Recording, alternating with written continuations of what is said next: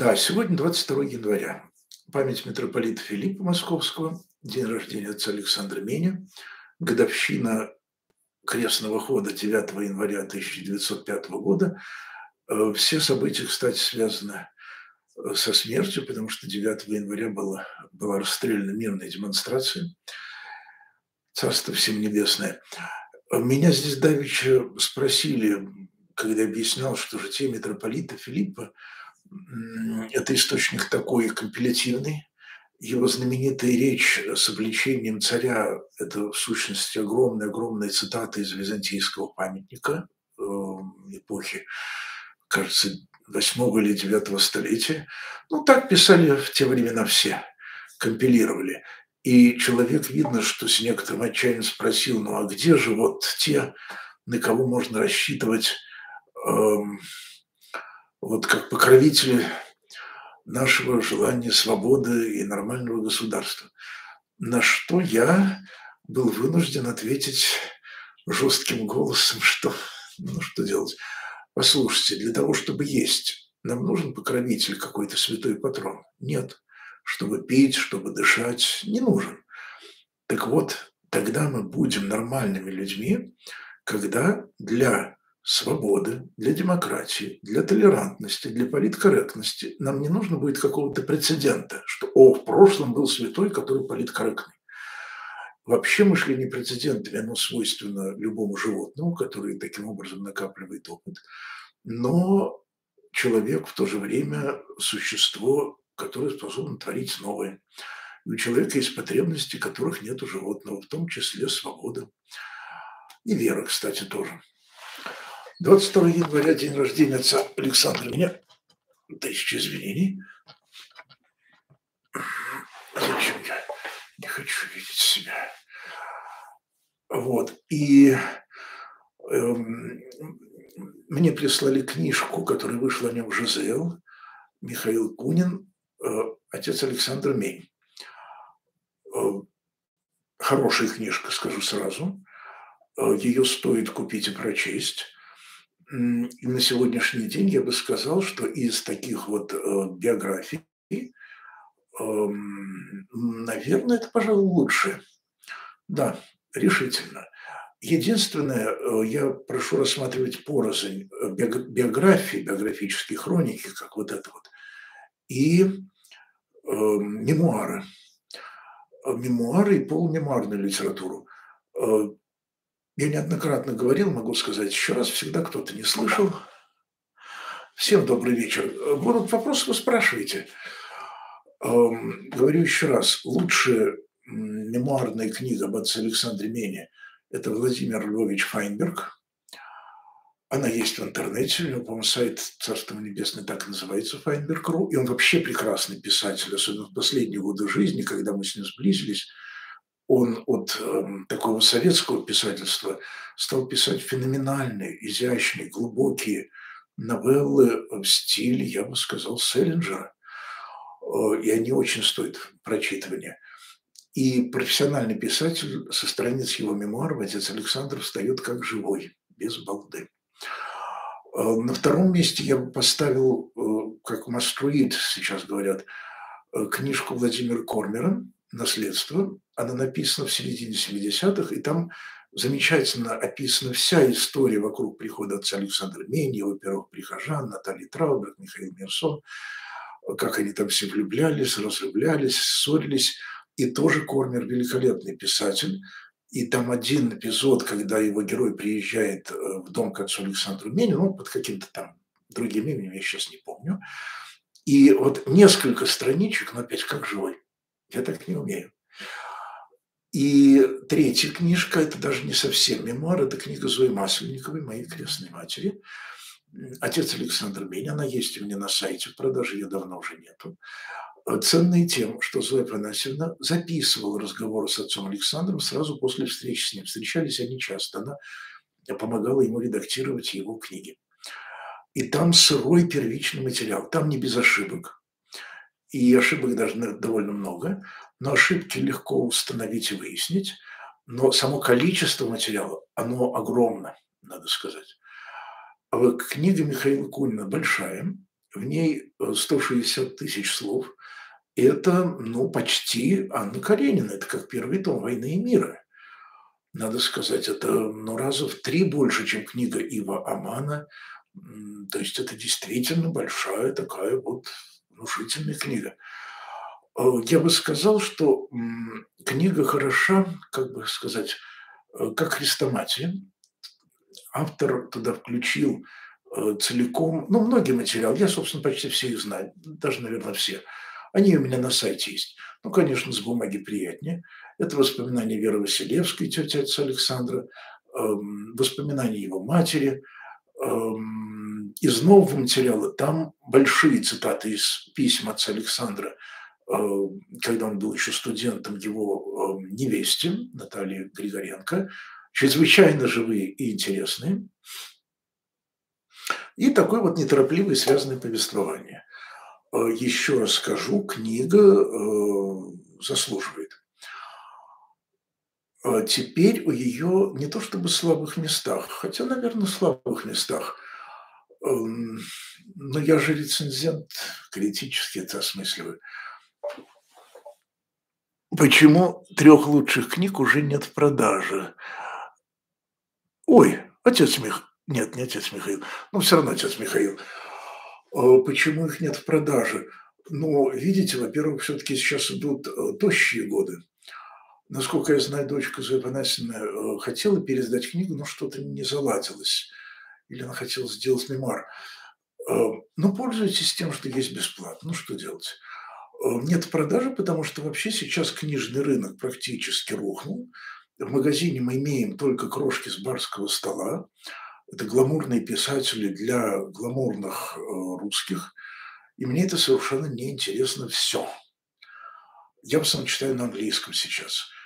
Ну, нет, недавно я прочел два романа на русском и оставил на них у себя на сайте отзывы, и желание читать дальше русский роман, русский роман у меня исчезло напрочь просто, вот совсем.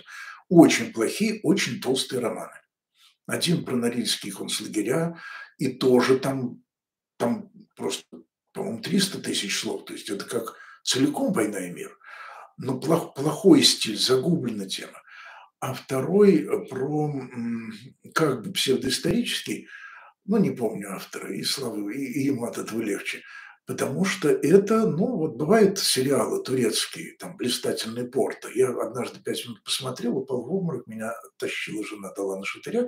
Это вот такой вот, это вот эпически, величественно, цари, блеск, Байрон, обязательно император Александр и обязательно, главное, любовь. Любовь романтическая, но это жвачка, это читать не надо.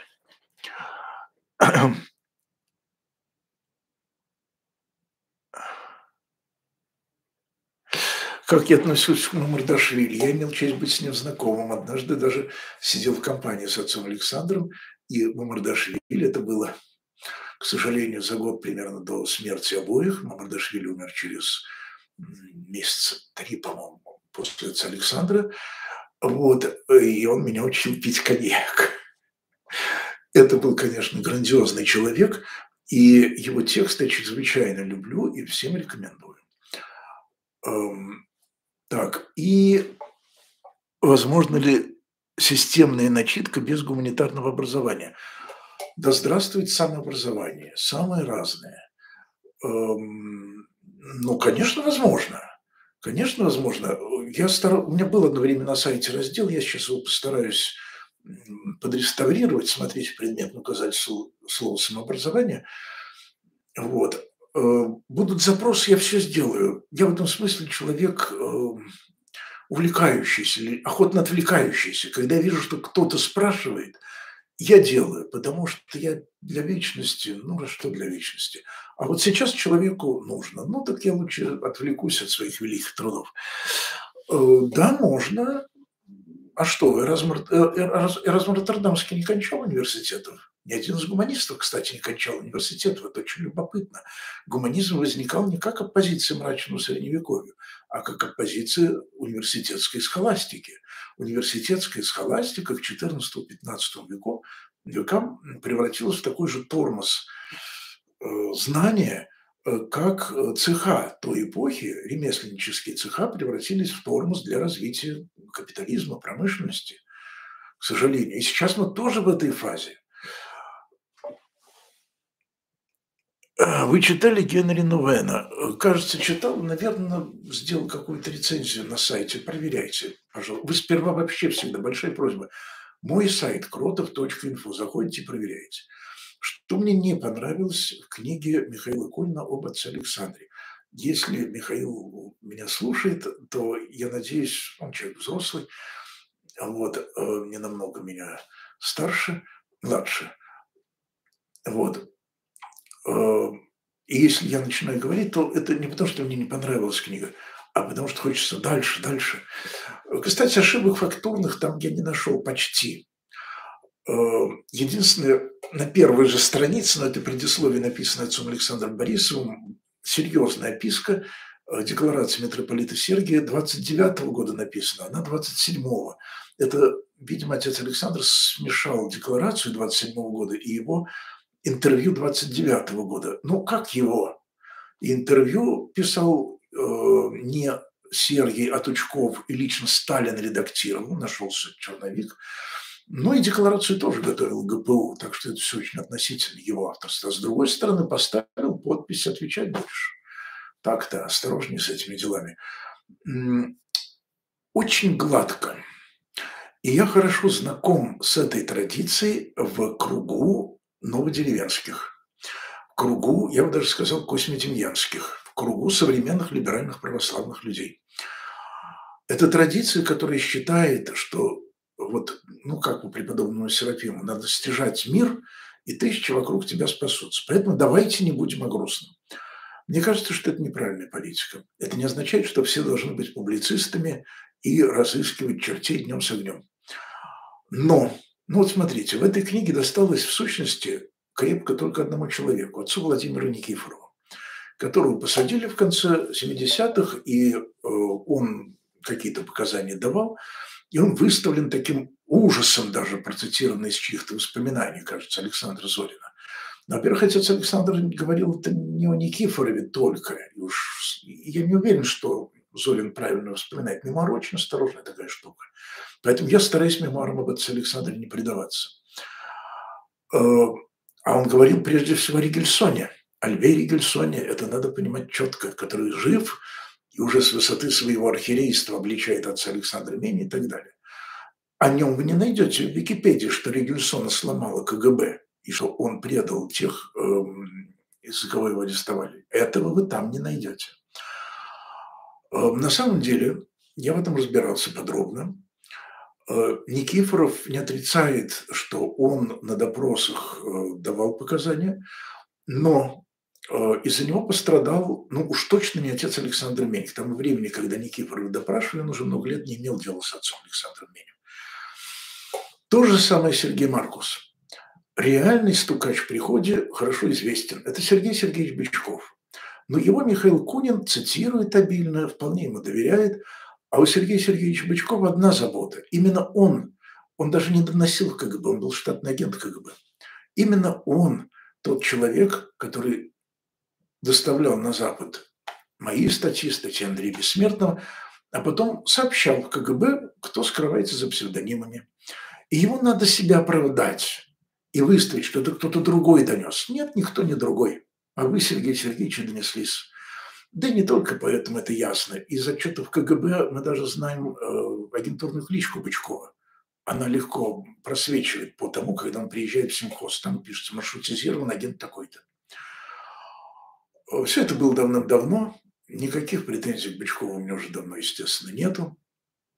Вот. Но тут так, либо ты вообще молчишь обо всех, либо тогда уж давай. Вот там упоминается Антоний Мельников, ленинградский митрополит, как он познакомился с отцом Александром, что-то такое благожелательное отозвался. Либо вообще не упоминать Мельникова, либо сказать, что именно он автор мерзкого и гнусного первого памфлета против отца Александра Меня. Это, кстати, отрицал тот же Леня Василенко. Он говорил, нет, это не Мельников, нет, это Мельников.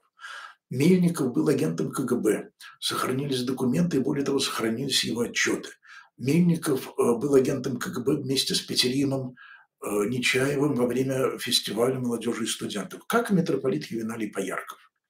Говорить, что митрополит Ювеналий сильно помогал, нет, по возможности он старался прикрывать.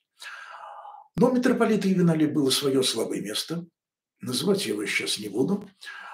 Он его знает, и все его знают. Как говорил отец Глеб Якунин, не случайно у него была кличка Адамант КГБ, потому что Адамант – это голубой алмаз.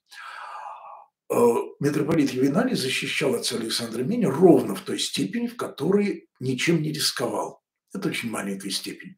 А иногда и прямо лгал, когда он говорил, что отец Александр Мень ему говорит вот там где-то году 89-м, что я не хочу в депутаты, мое дело проповедовать, в депутаты вообще идти нельзя. Это вранье. Отец Александр не считал, что не надо идти в депутаты, и помог отцу Глебу Якунину в депутаты выдвинуться. И очень успешно получилось. Подбирает владыка. Тоже не страшно. А, так.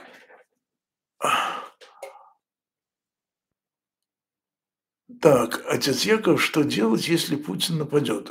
А, на вас-то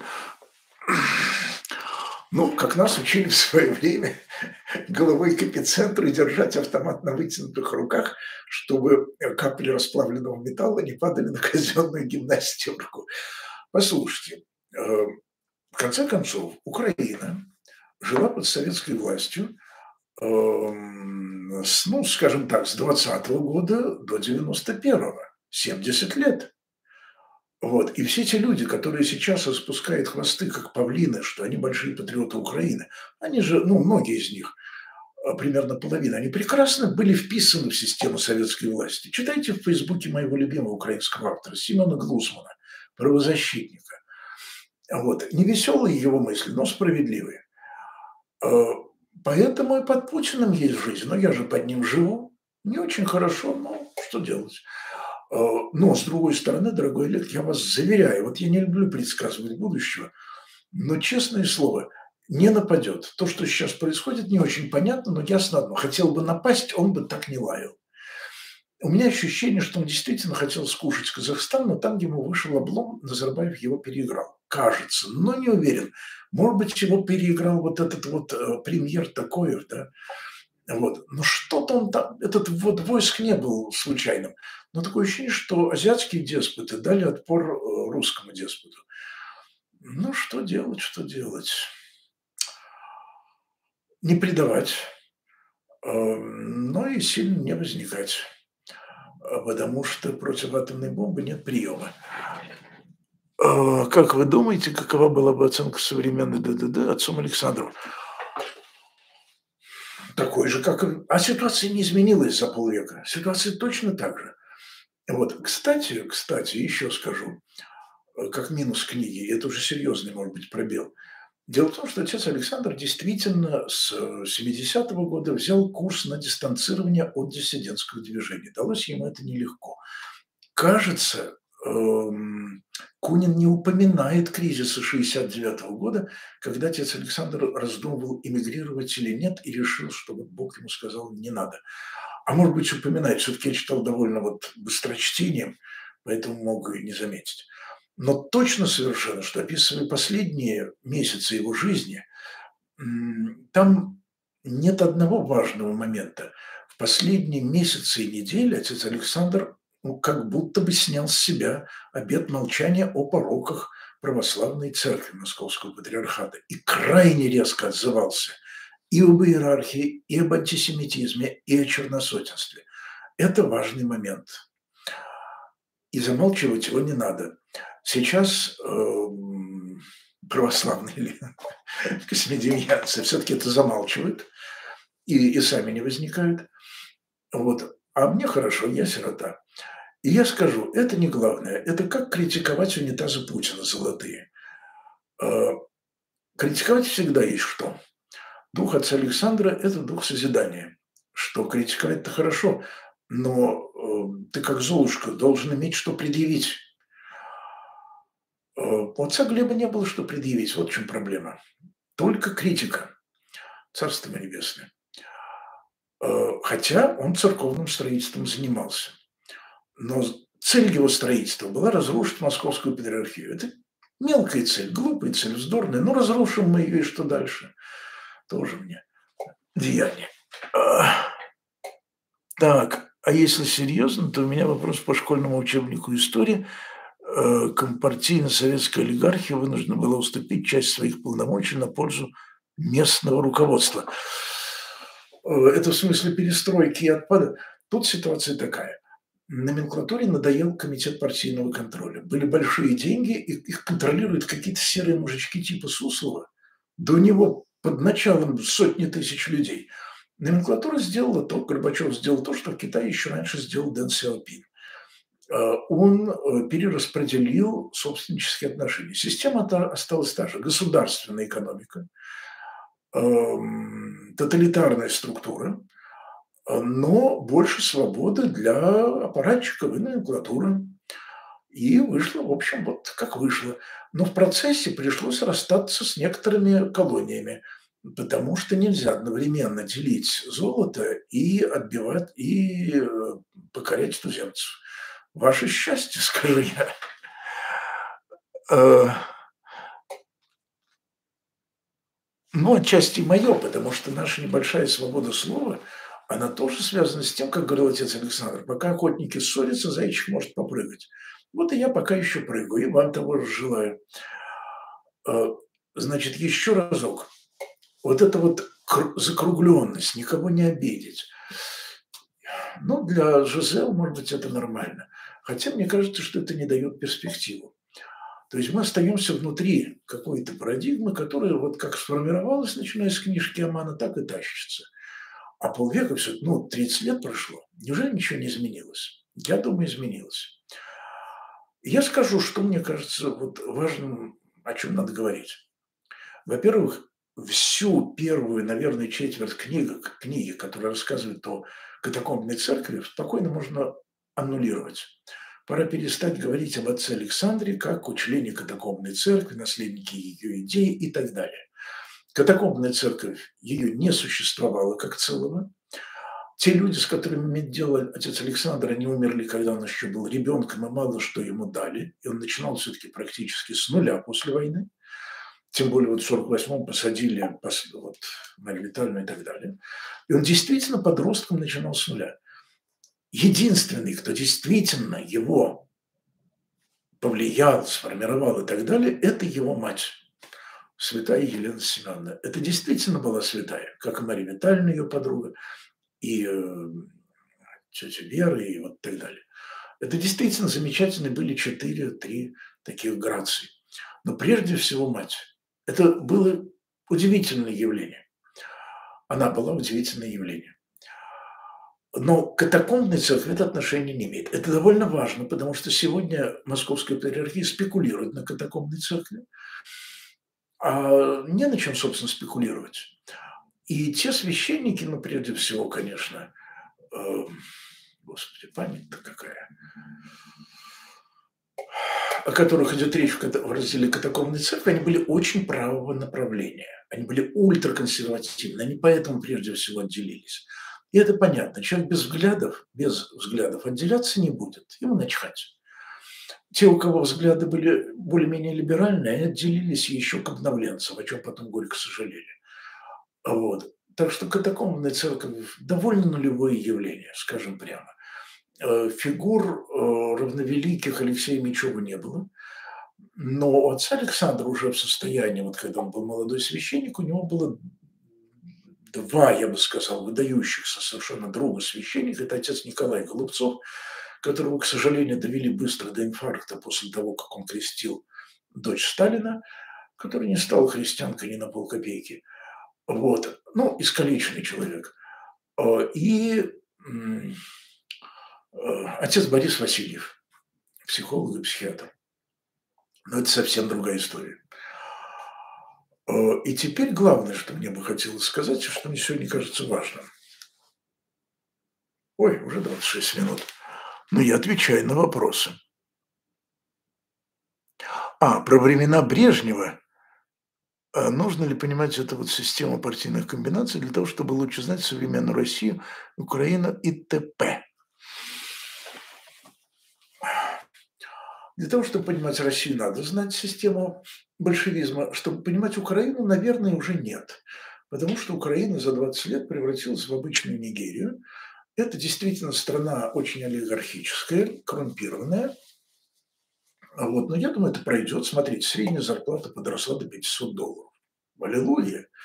Вот. Я действительно думаю, что Россия нападать, все-таки Путин нападать не будет. Так что расти зарплата большая, маленькая. Я скажу, что мне не нравится в Украине резко. Мы здесь гламурные, надменные, милитарные и так далее.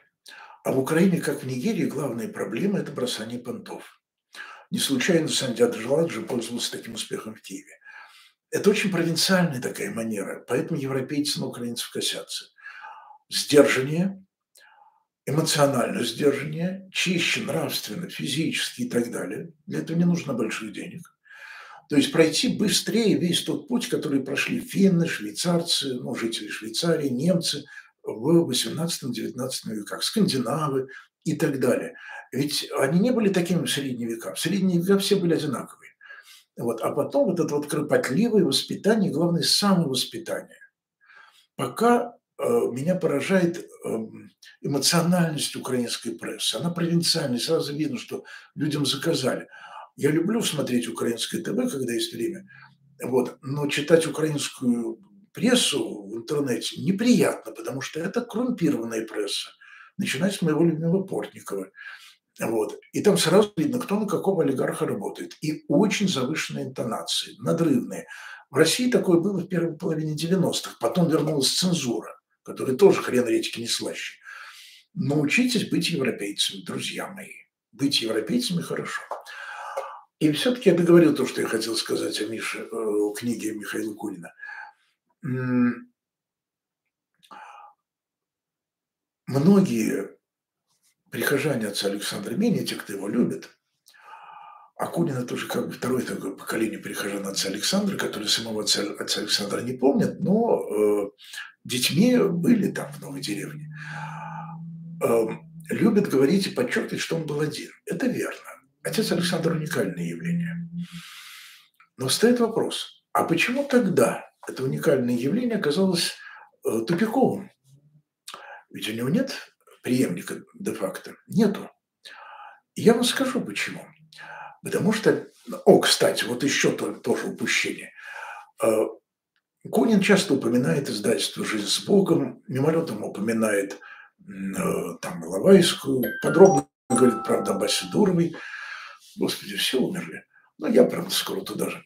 Вот. Но он так толком не объясняет, что такое за издательство «Жизнь с Богом». Он не называет имени замечательного отца Антония Ильца, который делал всю техническую работу. И мне кажется, что это зря. Это, конечно, надо расширить. Не стесняться того, что отцу Александру Мине помогали католики. Но полезно упомянуть, что для католика он все равно остался чужим.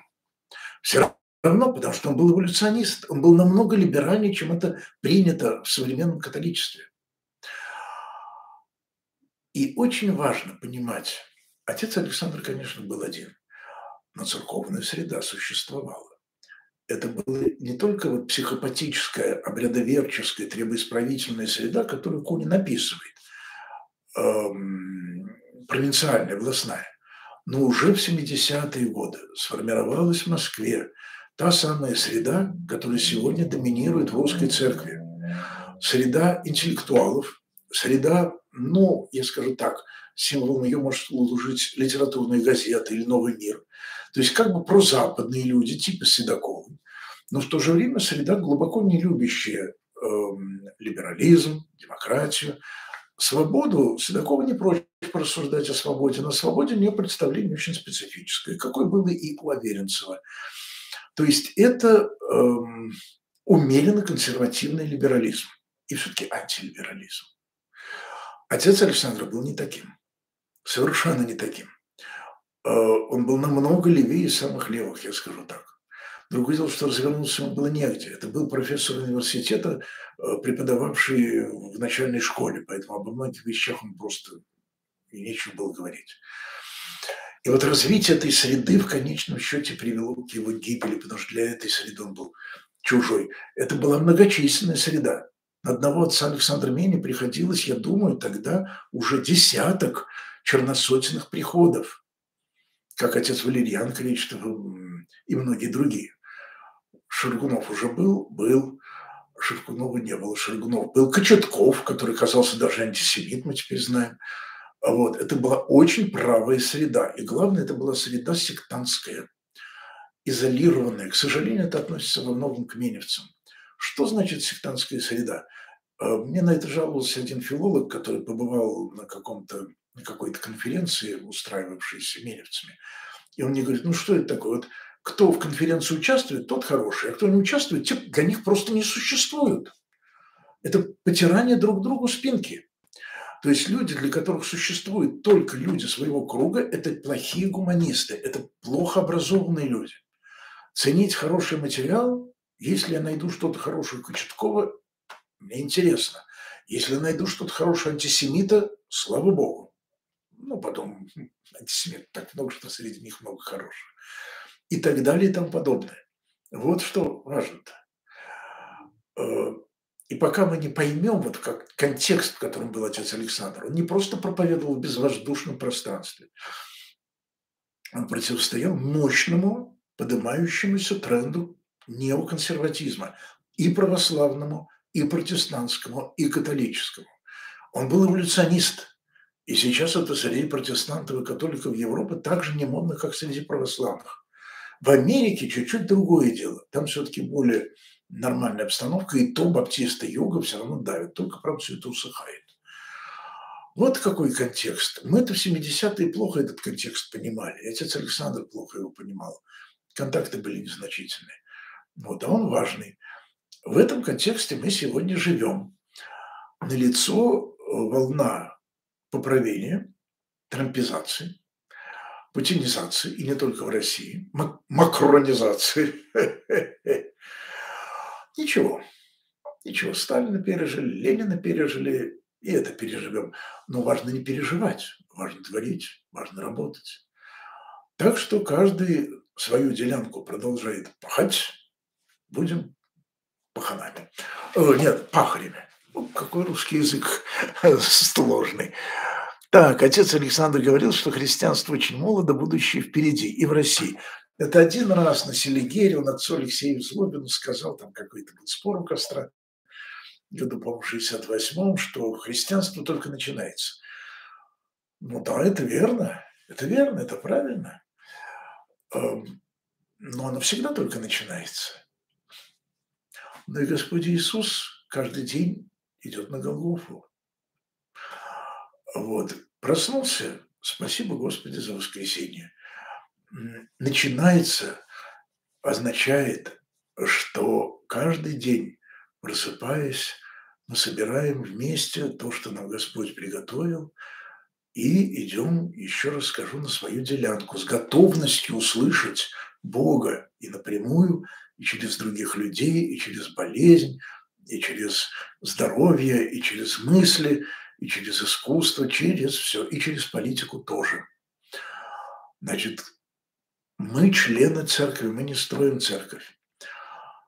В России строить церковь, в России быть членом церкви тяжело, но можно. Главное, я вас умоляю, все-таки не бросать понты, не халтурить. Это то, что досаждало отцу Александру всю жизнь. Бросание понтов, как тот же Рибельсон, халтуры, каякатерство – все было, все было, никуда это не делось. Ну, давайте быть европниками, скажу так. Все. Эм, но понятно, что я под европейскостью имею в виду не европейский колониализм, Царство Небесное, не европейский фундаментализм, которого тоже полно, не то, что называют традиционные ценности, что Европа, это значит долой эвтаназию, долой то, долой все.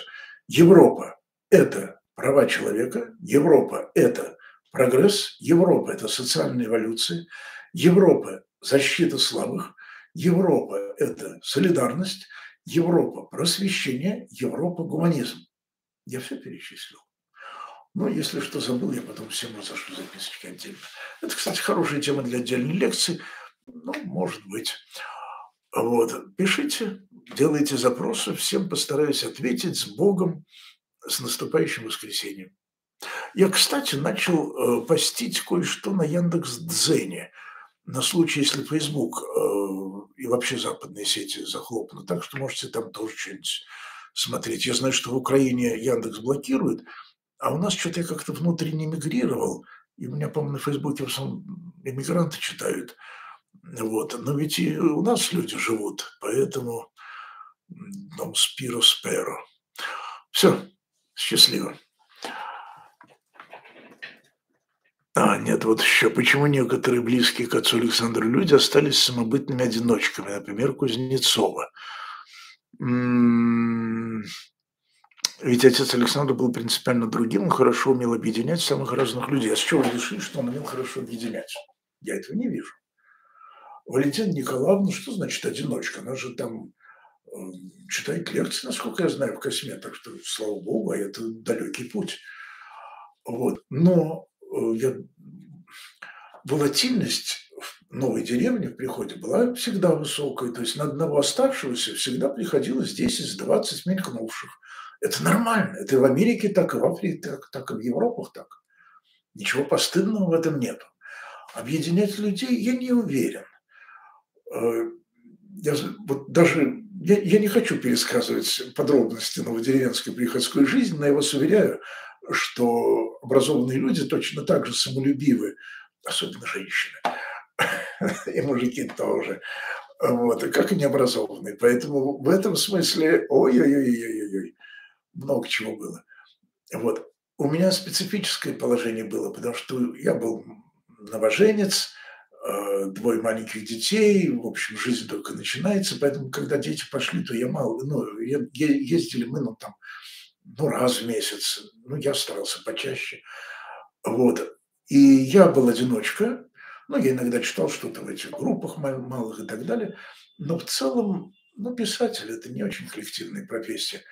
Ну и что? И где теперь все эти кружки? Народ эмигрировал, эмигрировал, эмигрировал.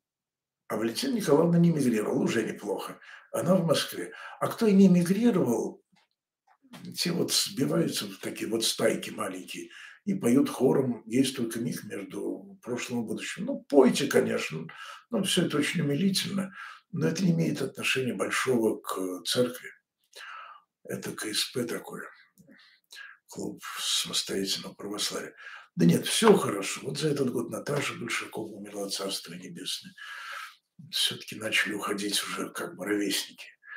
Вот, но я надеюсь, что лет на 20, 30, 40 все-таки нас еще хватит. Вот. Эм, нет, не, не то, что отец Александр, вы понимаете, вот в этой книге там собрано много мемуаров, и вот это лейтмотив, жизнерадостность, обаятельность, э, живиальность, как сказал Ленец, все правильно. Но уметь объединять одно, объединяться – это совсем другое. Все равно в конечном счете груз на нас – никто не даст нам объединения. Вот. И этот груз довольно тяжело нести. Счастливо. А то так я могу долго говорить. На которые ходят два человека, в смысле, на лекции Валентины Николаевны, но она их и читает 30 лет, все уже наслушались. Она уже выпустила книг много. Я надеюсь, там в интернете лекции есть. Было бы странно, если бы так ходили. Вот. Эм, но вы понимаете, мы сейчас, мне кажется, дорогой Михаил, э, в такой некоторой фазе эм, русские православные здесь э, большое разочарование, ну вы это знаете. Э, у мужчин разочарование, все мечтали о карьере и успехе, и что мы будем в первых рядах, как были коммунисты.